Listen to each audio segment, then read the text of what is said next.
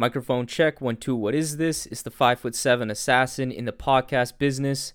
I am your host, Rohan Patra, the rap music plug at your service. The Rap Music Plug podcast presented by QLC TV is the remedy to the I don't have anything good to listen to problem.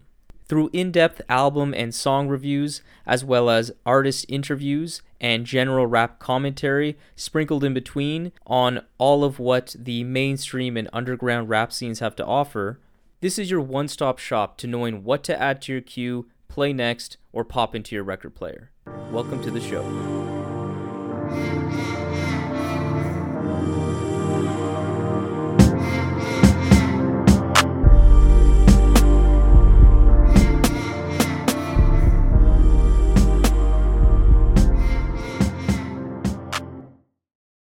What is up, family? Today I'm talking about Westside Gunn and Mach-Hommy after many years are finally reuniting.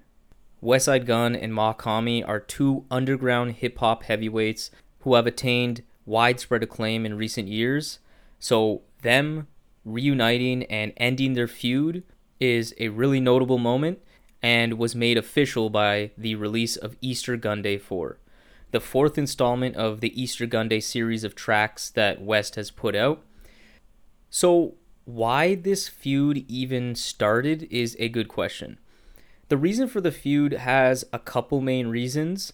The first and likely most important reason was due to the God Fahim, another hip hop stalwart from the underground who was running with Griselda early in the 2010s, got upset because Gunn wouldn't give him a free verse, something that he thought was expected since they were homies.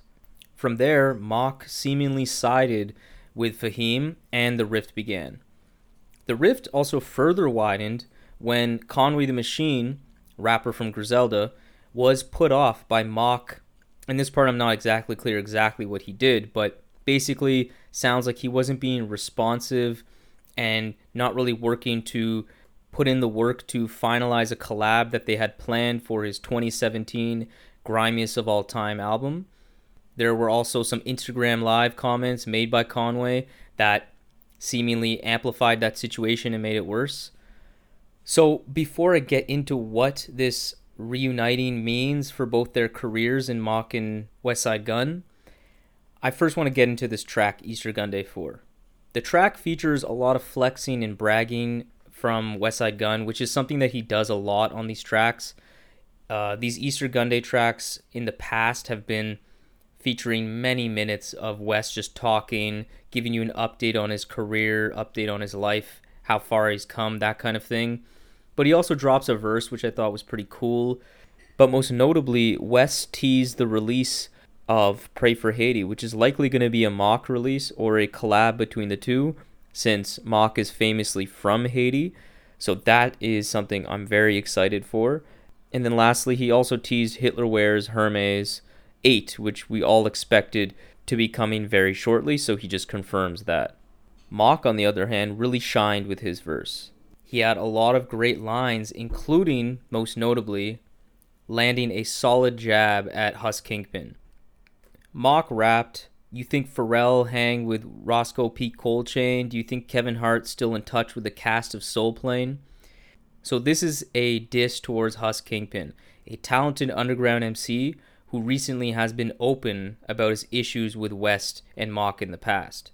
Both guys who he believed he helped put on, yet hasn't seen the love reciprocated. Mach, on the other hand, obviously has a different view in these bars that I just referenced, Mach is making it seem like it's expected that him and West are at a higher stature and a higher level in their careers than Hus.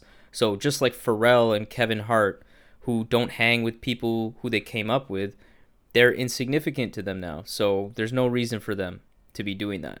Roscoe P. Coltrane is some early collaborator of his while Pharrell was working with Clipse and the Re-Up Gang back in the early to mid 2000s. And similarly, one of Kevin Hart's first big movies was his role on Soul Plane.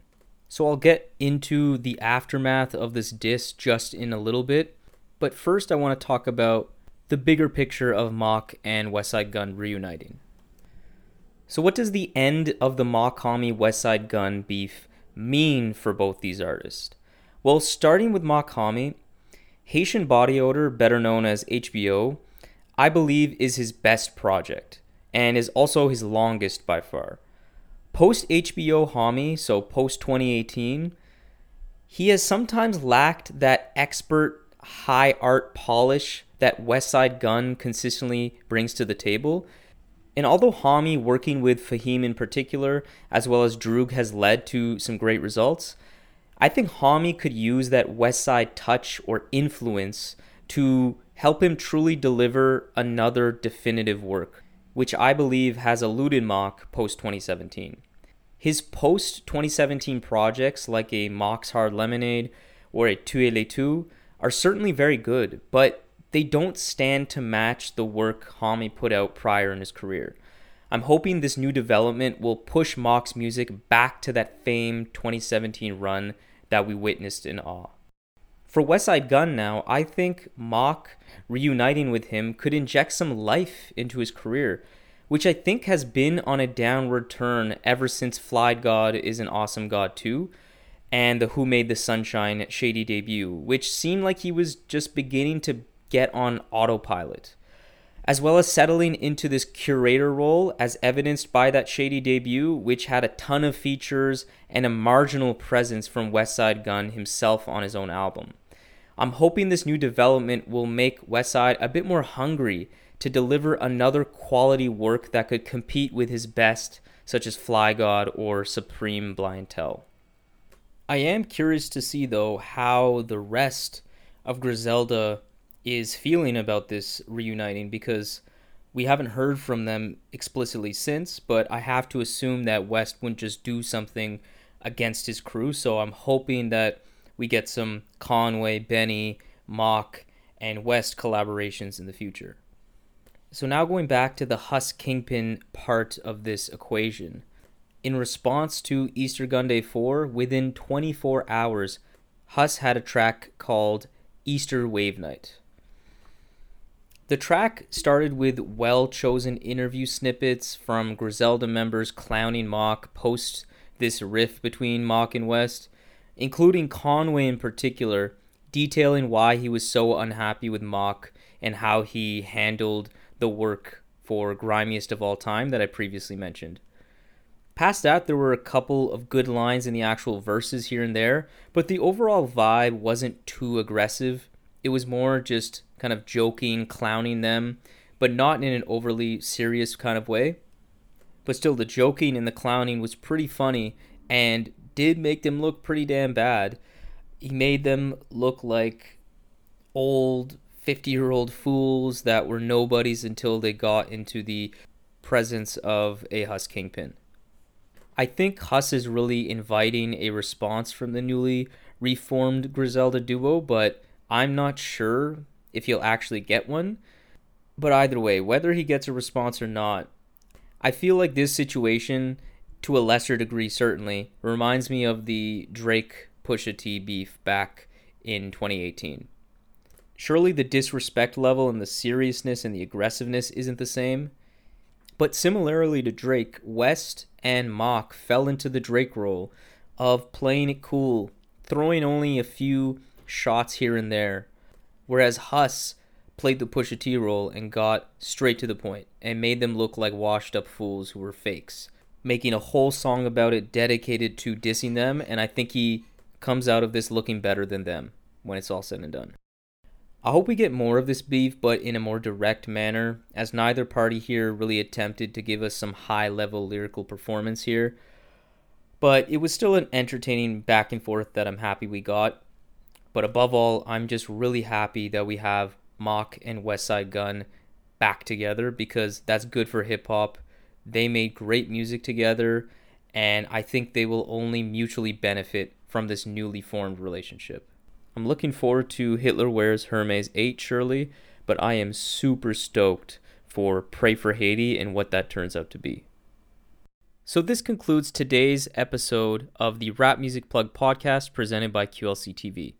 I hope this episode gave you some fresh new perspectives on the latest rap releases, as well as a recommendation for the next great rap record to add to your collection. If you're an artist looking to level up your career, getting more gigs, album sales, merch sales, whatever it may be, I would love to help you with that by providing you artist development and writing services. So if you're interested, contact me via email at qlctv.podcast at gmail.com or hit me up via Twitter or Instagram at Rohview, R O H V I E W. I would be honored to lend my expertise and help you grow your career as an artist. And also for regular rap fans that just want to hear more quality commentary on the genre, follow me on Twitter and Instagram as well. For exclusive content and updates related to the show, follow the Rap Music Plug podcast on Facebook to help the show grow and ensure that everyone's listening to the best rap music at all times. Follow the show on the podcast platform of your choice. Make sure you leave a review and rating on Apple Podcasts so that the show can be spotlighted by that wonderful algorithm and be exposed to more people. You can find all of this information along with exclusive playlists created by myself by clicking the link that's in the episode's notes. So that's all for today. Talk to you soon. Peace.